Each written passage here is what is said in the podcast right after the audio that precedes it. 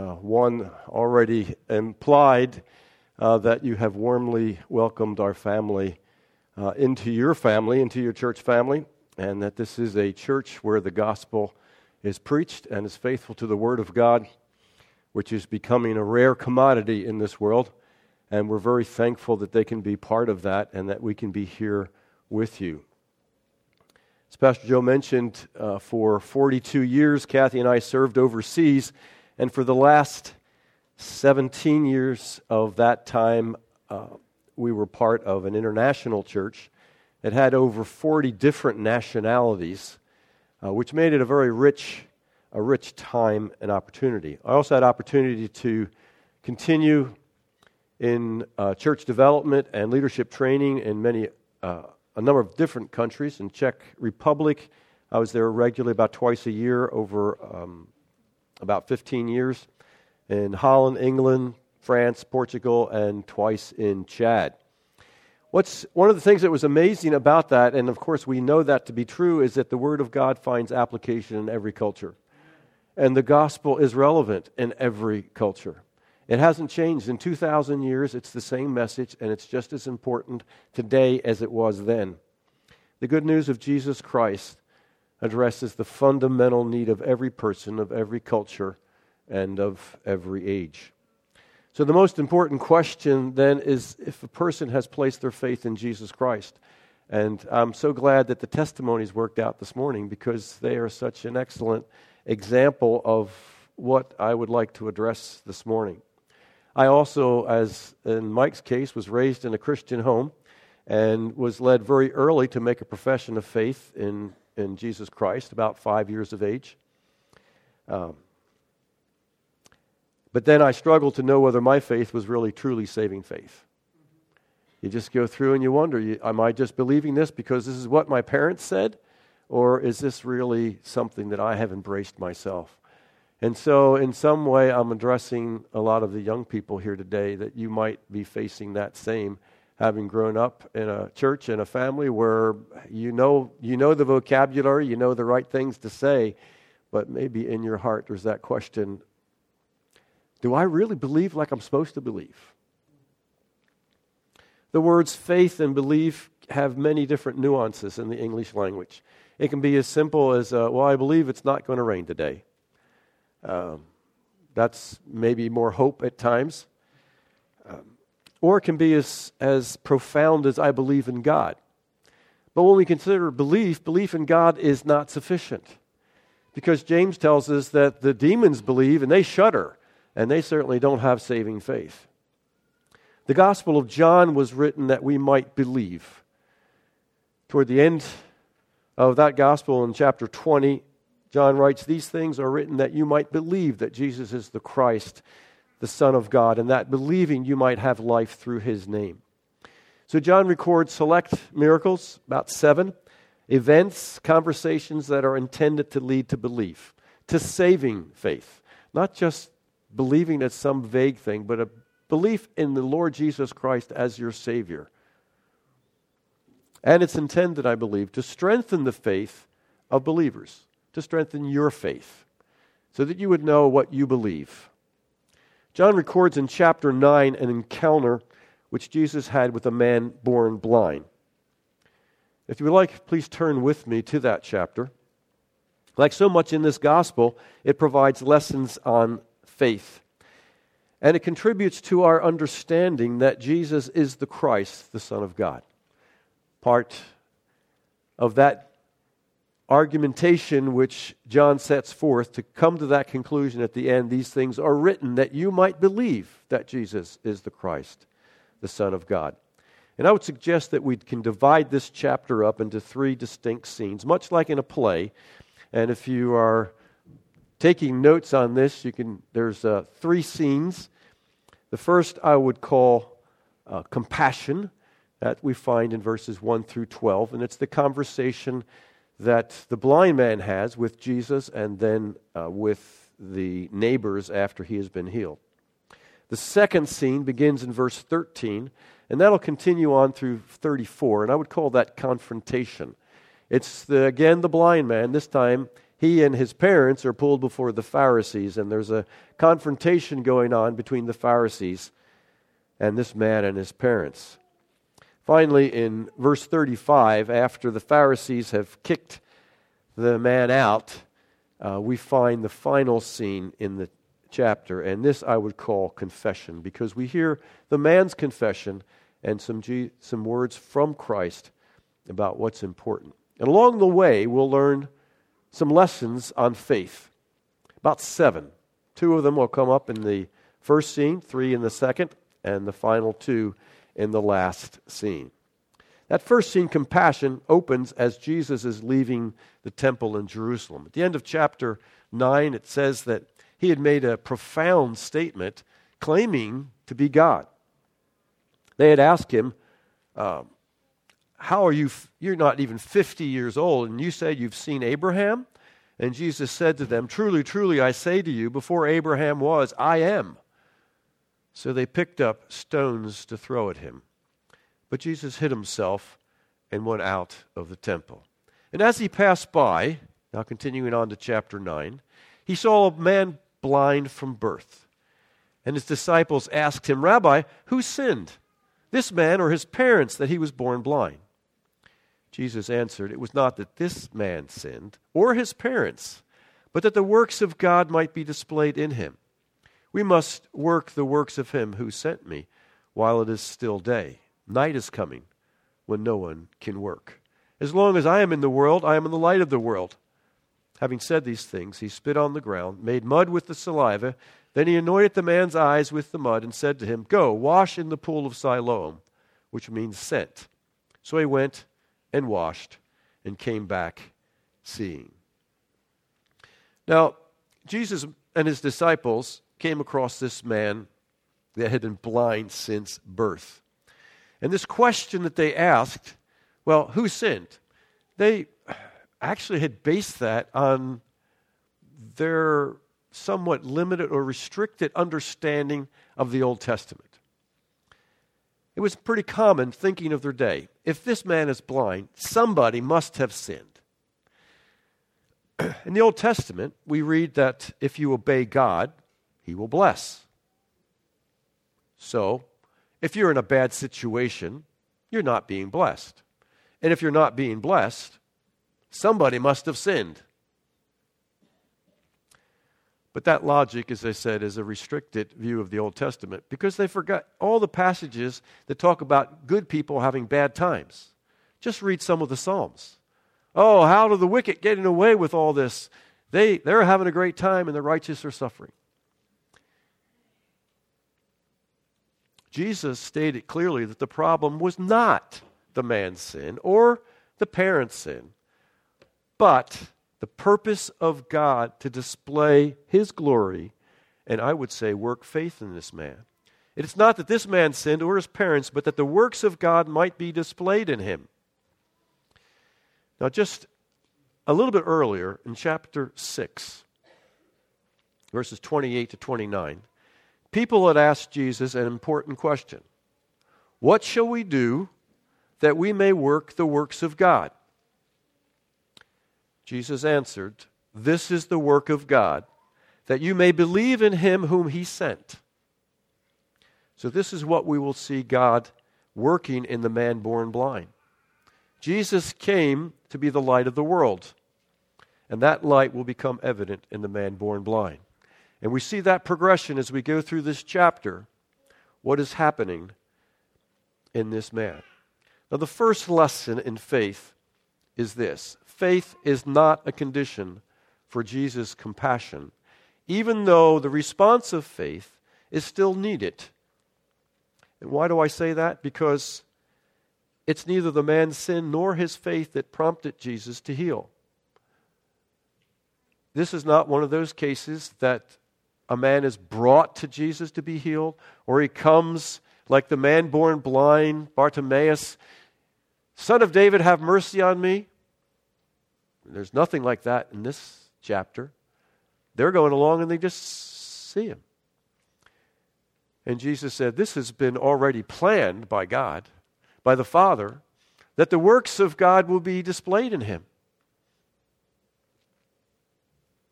We were taught elsewhere in Scripture, and it was interesting. We heard from Mike already. While we were yet sinners, Christ died for us. Romans 5, verse 8. 1 John 4, verse 10, herein is love, not that we loved God, but that He loved us and sent His Son to be a propitiation for our sins. Or later on in the same book, 1 John 4, 19, we love Him because He first loved us. God has taken the initiative. And we become proclaimers of reconciliation. We respond in faith. But that's an important lesson to remember. God has taken the initiative. Faith wasn't the condition for Jesus' compassion. God loved us, sent His Son into the world to be our Savior. He took the first step. The scene continues with a response to this miracle. Continuing verse 8 through 12. The neighbors and those who had seen him, that was the man who had been born blind, before as a beggar were saying, is this not the man who used to sit and beg? Some said, it's he.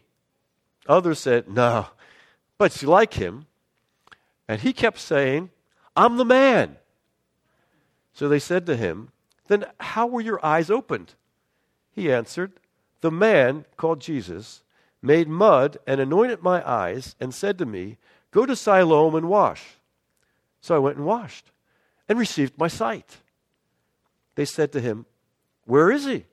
He said, I do not know. It's a rather sad report when we think of it.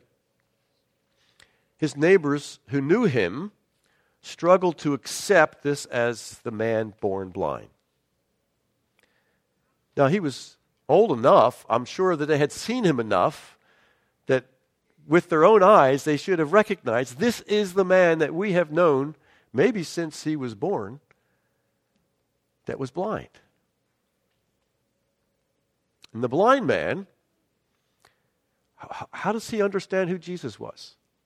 At this point, it's the man called Jesus. That's all he knows about the one who healed him. Neither the blind man or the man born blind, now seeing, nor his neighbors had saving faith at this point. So this is the second lesson. Faith is not guaranteed by miracles. The neighbors doubted their own ability rather than believe that there was a miracle. Well, my eyes tell me this is the man, but it can't be because he can see now. And we know that the man that used to beg here was blind, so it can't be. They could not believe their own eyes. And the blind man simply identified Jesus as the man called Jesus. He knew nothing more than that Jesus made him see. The miracles made people more responsible, but they did not guarantee that they would believe. Just think of the life of Jesus and the things that he said. Remember, he told Capernaum, if the miracles that were done in you had been done in Sodom, they would have believed. They had all these miracles, but didn't work belief. And think of the whole life. John writes at the end, if you tried to write everything down that Jesus has done, the world couldn't hold all the books. And at the cross, how many were there that had followed him? There was a handful of women, and John, that was it. And those who a week before had been saying, Hosanna to the Lord on highest, they were shouting just the night before or during that night, crucify him that morning, crucify him, crucify him. All the good that Jesus had done had not changed people's hearts. Do not expect or hope for the spectacular or even the good that you do to change hearts. That's not the way God works. It can make people more responsible. And one day it will bring a testimony that they will have to praise God for the good that you have done in His name. But that doesn't mean they'll change. Just think of what happened during COVID. You remember New York, struggling, New York City, struggling with handling the COVID cases, and Samaritan's Purse comes in and sets up their hospital tent in a park next to a hospital there. And what did the government say? Please get out of here because I'll put it in my words, we don't want you helping our people because you don't agree with what we think. They didn't look at the good that was being done and say, wow, these people must really be special. They rejected it. Don't expect miracles or even the good that you do to cause people to come to faith. We move now to the second scene here. It's going to get a bit more intense because it says the neighbors brought to the Pharisees the man who had been formerly blind, verse 13. Here we have some confrontation about to happen. Now it was a Sabbath day when Jesus made the mud and opened his eyes. So the Pharisees again asked him how he had received his sight. And he said to them, he put mud on my eyes, and I washed, and I see. Some of the Pharisees said, this man is not from God, for he does not keep the Sabbath. But others said, how can a man who is a sinner do such signs? And there was a division among them. So they said again to the blind man, what do you say about him, since he has opened your eyes? He said, he's a prophet. The Jews did not believe that he had been blind and had received his sight, until they called the parents of the man who had received his sight and asked them, is this your son, who you say was born blind?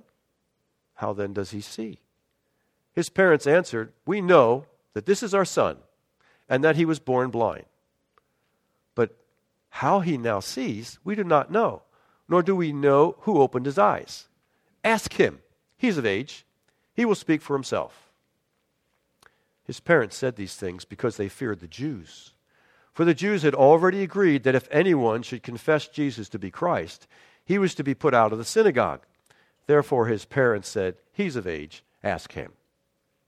So for the second time they called the man who had been blind and said to him, give glory to God. We know that this man is a sinner. He answered, whether he's a sinner, I do not know. One thing I do know, that though I was blind, now I see. They said to him, what did he do to you? How did he open your eyes? He answered them, I have told you already, and you would not listen. Why do you want to hear it again? Do you also want to become his disciples? And they reviled him, said, you are his disciple, but we are disciples of Moses. We know that God has spoken to Moses, but as for this man, we do not know where he comes from. The man answered, why, this is an amazing thing. You do not know where he comes from, and yet he opened my eyes. We know that God does not listen to sinners, but if anyone is a worshiper of God and does his will, God listens to him. Never since the world began has it been heard that anyone opened the eyes of a man born blind. If this man were not from God, he could do nothing. They answered him, you were born in utter sin, and you would teach us? And they cast him out. The cancel culture existed 2,000 years ago.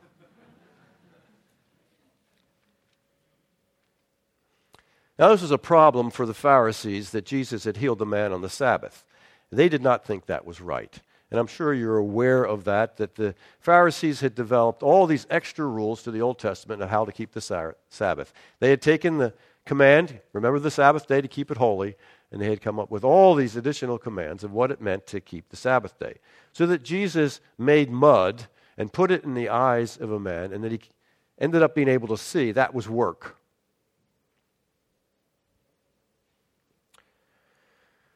Now, it's encouraging, a little bit, that the Pharisees had divided opinions. Some believed Jesus could not be from God because he did not keep the Sabbath, parentheses, in their manner of thinking. Others questioned how a sinner could do such miracles. I'm betting on Nicodemus on being one of those. Because in John chapter 3, we're told he came to Jesus and said, "We know that you must be from God because no one could do the things that you're doing unless he were from God." At least Nicodemus was a voice among the Pharisees saying, well, wait a minute, guys. Nobody could do this unless they're from God.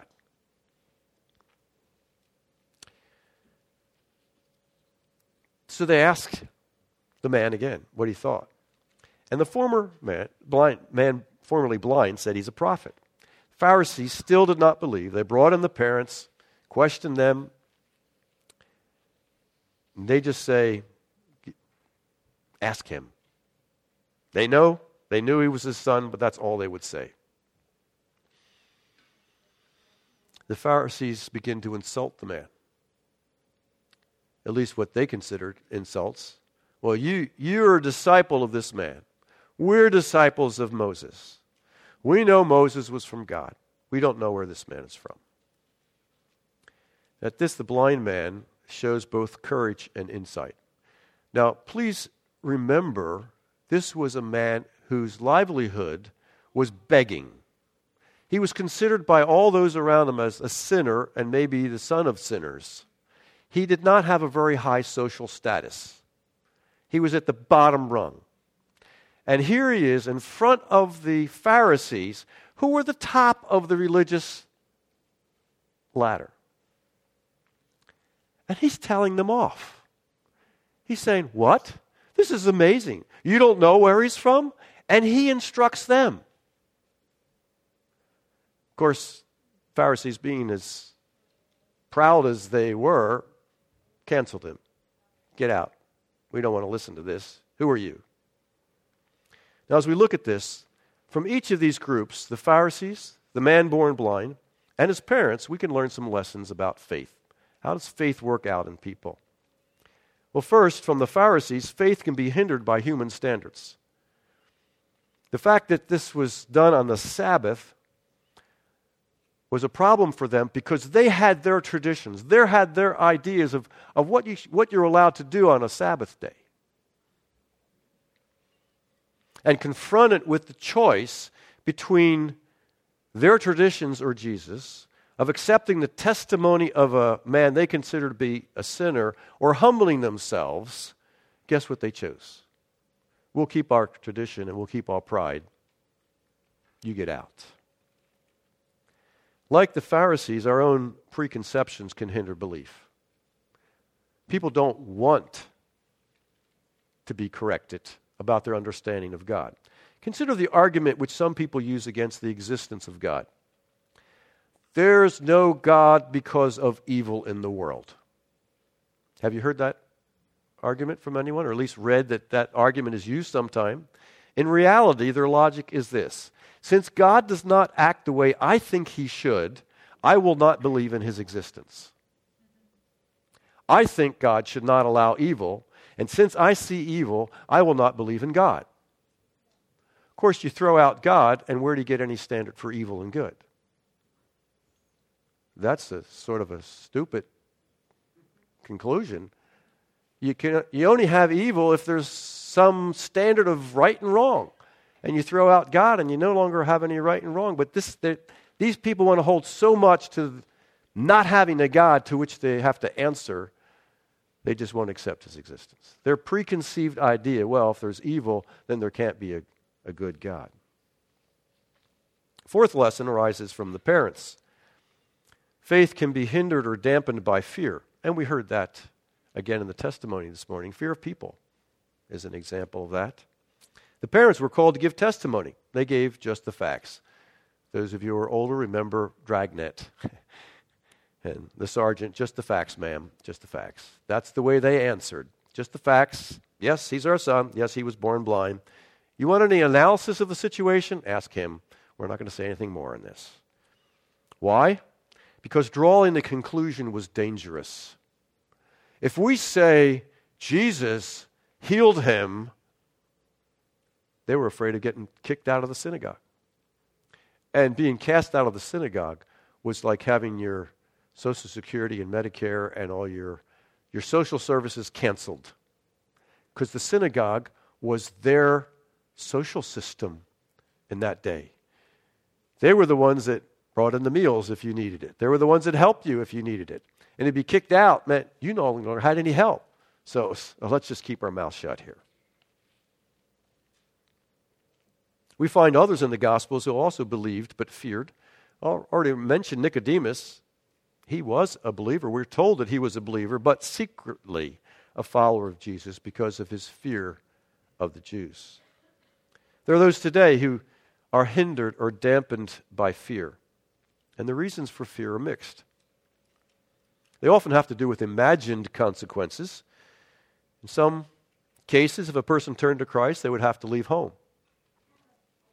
We saw that in our experience in Germany.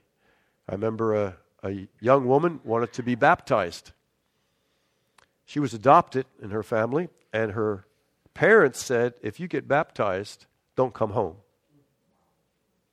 Yeah. Wow. Don't come home. Others may fear and have a reason for fear for their lives. Think of all those in Muslim countries who turn to Christ, where there's a death sentence, both on them and on the person who shared that with them. And yet they still do it. We really must ask, though, would anything be too much considering what is gained? Jesus said, what profit is if you gain the whole world and lose your own soul? Fear can hinder or dampen faith, but it shouldn't when we remember what we gain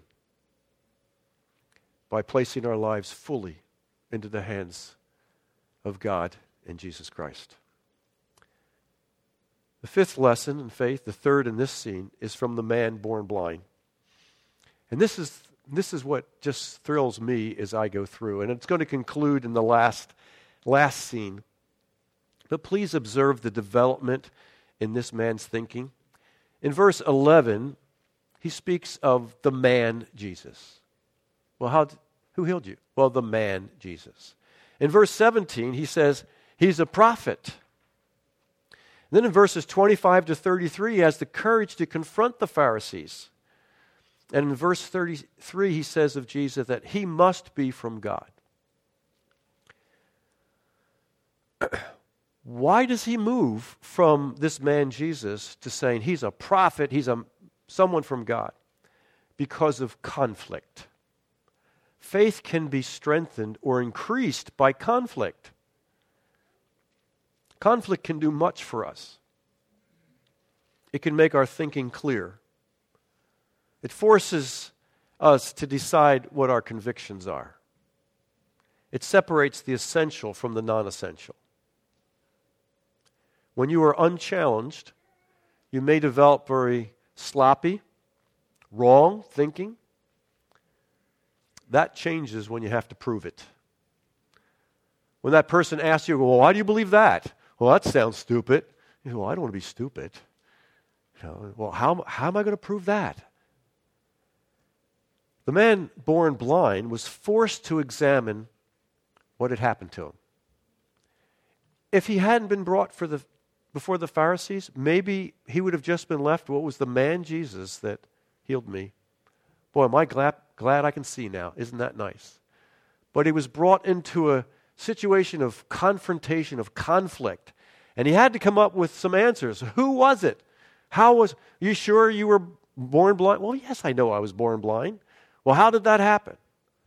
Well, let's see. Nobody has ever done this. This man, Jesus, must be from God.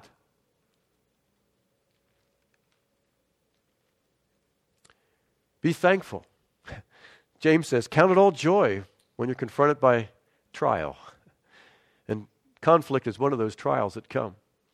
Be thankful because it can strengthen us in our faith. Show what we truly believe. We come to the final scene, verses 35, starting in 35. I'm only going to read the first section of that. Now, I will complete it. Jesus heard that they had cast him out. And having found him, he said, "Do you believe in the Son of Man?" He answered, "And who is he, sir, that I may believe in him?" Jesus said to him, "You have seen him, and it is he who is speaking to you." He said, "Lord, I believe." And he worshiped him.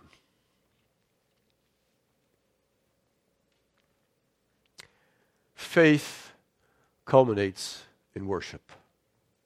Saving faith, real faith, the faith that we need to have to be a child of God. If you have that, it will culminate in worship. It will lead you to fall down and worship the Lord Jesus Christ for what he has done for you. Jesus finds the man, asks him again, note, Jesus takes the initiative. Isn't that beautiful? After all this conflict, Jesus goes and finds him. Because we are told at the beginning of the chapter, we must work the works of him who sent me. He has a job. Jesus has a job to do with this man. And he goes looking for him to bring him to the point of his blindness. This is why he was born blind. For this moment in his life.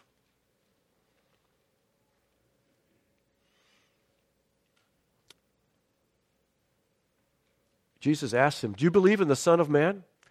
Now, depending upon, I think maybe in the King James, it has the Son of God. There are some manuscripts that have the Son of God. But Son of Man is a messianic term from the Old Testament, particularly from Daniel, and it points to the deity of the Messiah.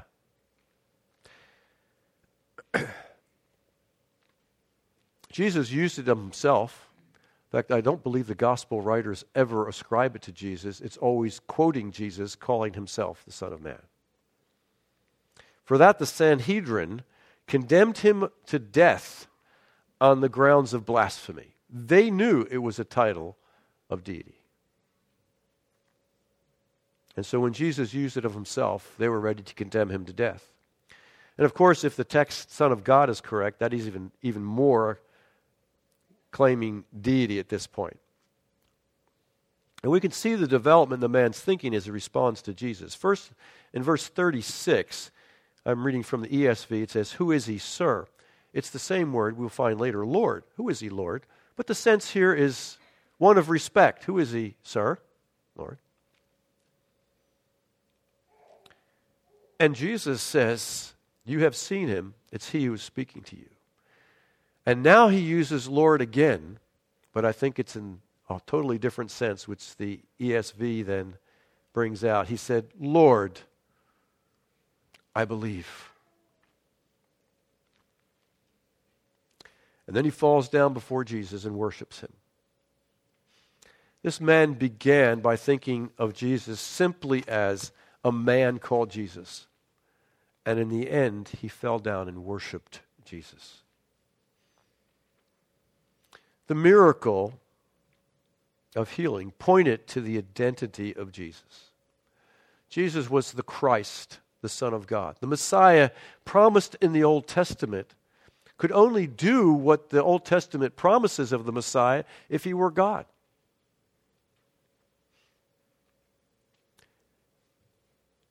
And this man who was born blind recognizes this. Recognition of who Jesus is and what he has done should result in worship.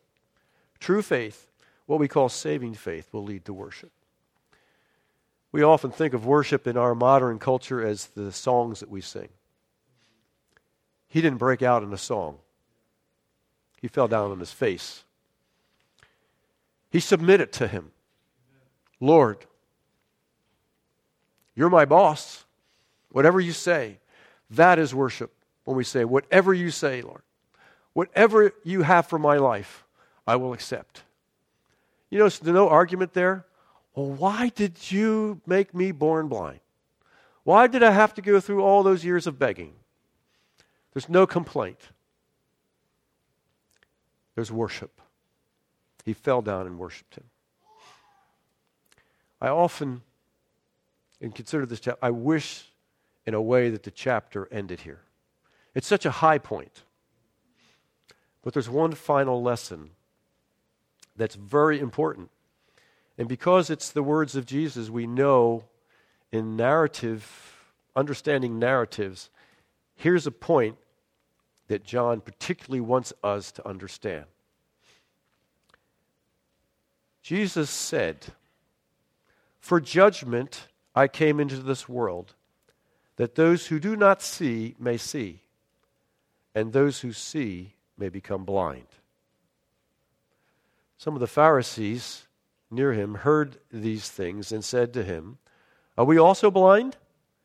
Jesus said to them, "If you were blind, you would have no guilt. But now that you say we see, your guilt remains." We had 38 verses of pretty clear text to understand. These last couple are the ones that leave people scratching their heads. What is Jesus talking about here? I understand, for judgment I came into the world, that those who do not see may see, those who see may become blind. And then Jesus, if you were blind, you would have no guilt. What's he talking about here? Well, there's both a warning and a promise here. Saving faith requires an awareness of need. And Jesus uses this figure of seeing and blindness to help understand this. Those who know that they are blind know that they are in darkness. I can't see. I'm spiritually blind. I'm in the dark. These people can receive sight. Those who know that they're in the dark can receive sight. Others believe that they can see. We're fine. I've got it all together. You don't need to tell me anything. Like the Pharisees. You're a sinner. Get out of here. You know, we don't want to listen to that. We've got it all together. They imagine that they have some spiritual perception. That's the way the Pharisees were. They should have known because of their knowledge of the Old Testament, but they denied their own need. They did not see themselves as having any blindness. Therefore, they remained in their sin. But now that you say, we see, your guilt remains. A person must be aware of his or her spiritual blindness in order to gain spiritual sight. And I understand Mike's testimony. I think you took a little script out of my own, of as a child, praying a prayer because you're afraid of going to hell. Not understanding the reason why I would have to. Because I'm a sinner. And I need a Savior. So here's the warning. If you think you're okay, and you don't need a Savior, watch out. Your sin will remain. But here's the promise. If you know your need, you can come to Jesus, and he will give you spiritual sight. He'll let you see. You'll see the glories of God, the greatness of God, and the greatness of our Savior. And you'll see the forgiveness that exists in Jesus Christ. So confess to God your need for forgiveness and for spiritual sight. Thank God that he loved us while we were yet sinners. He took the initiative. Trust God alone to work in hearts, to draw people to himself through Jesus Christ. It's not the good deeds that we do. It's not the miracles that Jesus did. It's the work of God. So we pray. God, work in people's hearts. We use what God has given us, his word, the sword of the Spirit, to pierce a person's heart. Ask God to reveal and correct wrong thinking that may hinder your faith. Oh, it just bombards us. The media, the things that we read, our upbringing, our culture. God, show us if we have wrong thinking that may keep me from having the faith that I should. Receive God's peace by taking everything to him in prayer with thanksgiving. Recognize conflict as from the hand of God to strengthen your faith. It's not an evil from God. It's something good. We were just talking about this on the way in with COVID. I think that was a blessing for the church. Because God says everything works together for good to those that love God. It was a great revealer of hearts. And we needed that. Recognize conflict is from the hand of God to strengthen your faith, and worship God in the Son as the logical culmination of your faith in Christ. These things are written, John said, that you may believe that Jesus is the Christ, the Son of God, and that believing you may have life in His name. So let's pray together. Heavenly Father, we do thank you that you have taken the initiative while we were yet sinners. Christ died for us. You loved the world that you gave your only begotten Son, that for any would believe, you would give eternal life.